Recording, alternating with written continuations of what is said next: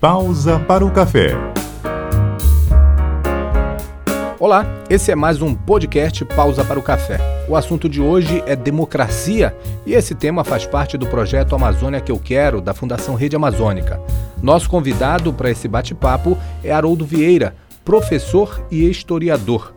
Olá, professor. Quando a gente fala de democracia, o que, que, é importante a gente destacar? Olá, Salgado Neto. Um abraço aos nossos ouvintes. E quando se fala de democracia, é preciso compreender a sua dimensão histórica. Ela é uma construção, uma realização humana ao longo do processo histórico, mas ela é também uma forma de organização das instituições políticas, tanto das formas institucionais do exercício do poder, como também da atuação em defesa dos direitos fundamentais do cidadão. Democracia e a cidadania, portanto, caminham juntas e o papel tanto das instituições sociais como a ação organizada da sociedade civil, aquilo que Rousseau chamava de consciência pública, ou seja, o espírito da coletividade, sempre considerando que não pode haver supremacia do interesse individual sobre o interesse do todo. Toda disputa de vaidades, toda, toda tensão que busca sobrepor interesses de grupos ou de, de segmentos, ou até mesmo é, pensamentos não voltados para o interesse coletivo, são aspectos que podem vir a fragilizar a democracia. Agora, quando a gente fala em democracia, ela tem um sentido muito amplo. Mas as dificuldades regionais, como para a gente aqui na Amazônia, faz alguma diferença? Sim, a democracia com uma prevalência do interesse público sobre o privado. Esse seria, essa seria a definição mais comum e usual acerca deste processo. Na nossa realidade amazônica, considerando toda a história de construção do processo de cidadania e democracia, existem sem dúvida as especificidades, que são os nossos anseios, as nossas dificuldades, a visão que cada um constrói, o sentido que cada um constrói a respeito da sua realidade, e entendendo democracia e cidadania como algo que não está concluído ou acabado é uma constante e permanente construção, aprimoramento.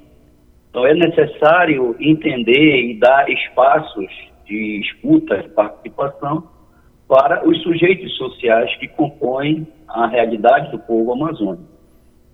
Entender as conquistas que foram obtidas, as mudanças nas legislações, identificar também que papel esses grupos podem desempenhar e quais são os elementos que ainda precisam ser é, melhorados para atender a essa agenda social, a essa demanda social por inclusão, por justiça, por processos mais é, democráticos de acesso às decisões e também entender o papel que as instituições como o poder público, a imprensa, a opinião pública atuante e esclarecida e organizada podem desempenhar no enfrentamento dos problemas que configuram a nossa realidade. Sempre considerando, sempre pautando a necessidade de educação, a necessidade de informação, uma imprensa participativa, uma escola mais inclusiva e não excludente, um ensino mais universalizante, ou seja, uma, uma ética pública não pode, não se pode negociar os valores éticos no processo de construção da democracia e na organização da sociedade. Então, todos os, os direitos e deveres, as lutas sociais, as ações afirmativas com vistas à inclusão, e reitero né, que esse é o nosso lugar de fala, a importância da educação, no processo de formação e participação do cidadão no processo democrático são fundamentais e cada segmento social, dentro das suas pautas, ainda a serem construídas ou consolidadas, são o, o verdadeiro mecanismo ou vetor para uma democracia mais sólida em se tratando da sociedade amazônica. Democracia e cidadania são distintas ou uma complementa a outra, professor? São imbricadas, uma não existe sem a outra, né? A, a cidadania como um conjunto de elementos que configuram a ação do indivíduo na sua esfera social, desde o campo das relações de trabalho, o acesso aos bens materiais e culturais que são socialmente produzidos, os valores universalmente consagrados desde o século XVIII, quando se trata das democracias modernas, como a dignidade, as, as amplas garantias individuais, a liberdade de ação, de pensamento, de associação, de ação e expressão, e a democracia como sendo um regime, um sistema de organização do funcionamento do Estado e dos aparatos institucionais, sempre pautados nessa discussão. O Estado como a instituição que baliza e, ao mesmo tempo, zela e implementa as políticas que são demandadas pela cidadania. Então, a cidadania seria todo o sentido que o indivíduo constrói em seu espaço de existência social e política, e a democracia a concretização prática ou a corporificação desses ideais. Sempre uma sociedade desejada, sempre uma sociedade idealizada, dentro do processo de luta social, sempre lembrando que, de, que cidadania é construção, ela está em permanente avanço e há momentos em que há recuos, que há retrocessos, assim como a democracia. Muito embora exista uma legislação que consolida a democracia a partir da Constituição Federal de 1988, mas nós sabemos que a sociedade precisa ser sempre atuante e mobilizada para garantir o pleno funcionamento do regime democrático, principalmente em se tratando de uma sociedade como a nossa, em que historicamente a predominância de regimes de exceção, regimes autoritários e ditatoriais, é muito mais marcante do que uma democracia que ainda é jovem, tem apenas três décadas aproximadamente.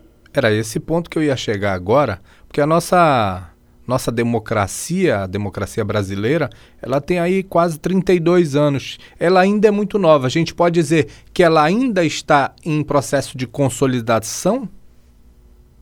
Exatamente, esse é o parâmetro. Se você considera os nossos 521 anos de história recente, desde a, colonização, em que fomos submetidos a um, a um, processo excludente e opressor, que era o sistema colonial português, vivemos após a independência um regime monárquico ou imperial, com forte predominância do executivo, uma república que não era pública nasceu oligárquica, e depois o Brasil mergulha em duas ditaduras, a de Vargas, nos anos 30 e 40, e o regime militar nos anos 60, 70 e meados da década de 80.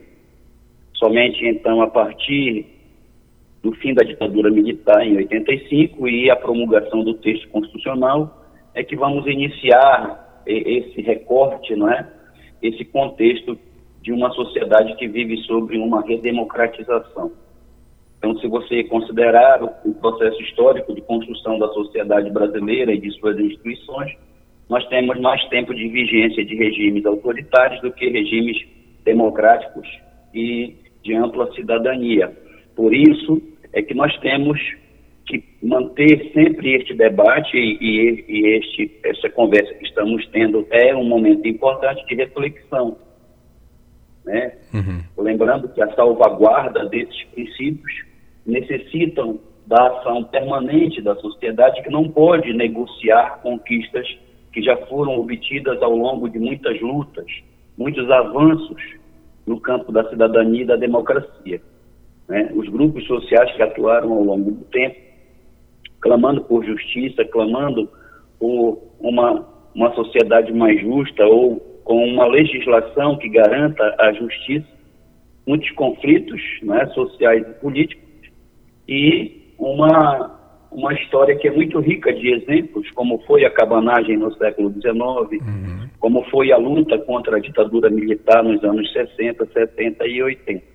Então, essa, esse caráter ainda jovem, né, são três décadas aproximadamente, nos coloca esta possível fragilidade ou esses elementos que podem ser elementos de desagregação da ordem democrática. Portanto, educação, democracia, cidadania, imprensa livre, inclusão e justiça social são fundamentais para que tenhamos a sensação de vivermos em uma sociedade verdadeiramente democrática. Agora, professor, a gente está vivendo um momento em que diariamente a gente presencia, através das mídias sociais e da imprensa, as divergências e até trocas de acusações entre personagens dos poderes constituídos no Brasil. Isso representa um risco para a democracia? Sem dúvida, até porque estes grupos, lideranças, ocupam espaços institucionais de poder. São autoridades, são pessoas que eh, demandam as, as pautas políticas e sociais, são pessoas que planejam e dispensam orçamentos, recursos públicos, que têm papel de exercício da autoridade pública. E muitos deles presos a uma visão de um passado recente, de um sufocamento da sociedade civil, estabelecimento de um regime né, de exceção, de Estado com enorme concentração de poder, como foi a ditadura militar, instaurada em 64. E esta memória ditatorial ainda viva, esta longa duração de uma mentalidade conservadora e antidemocrática que objeta contra a cidadania e os direitos sociais que foram conquistados, mostra um perigo de um retrocesso ou de uma fragilização daquilo que se já imaginava consolidado. Quem imaginou que estaríamos vivendo todo esse tensionamento neste contexto recente. Então, muitos muitos discursos, muitas retóricas, não é, antidemocráticas, que flertam com o fascismo, com o conservadorismo, discursos elitistas, discursos excludentes, uhum. uma pauta extremamente antinacionalista, uma pauta extremamente antidemocrática, são realmente é, barreiras, né, são elementos disruptivos que podem, se não houver um, uma clara resposta da sociedade e das instituições, para deixarmos bem claro que não se podem negociar as conquistas democráticas das últimas décadas. E todo e qualquer espaço de ataque a esses princípios que são éticos, que são norteadores da vida civil, né?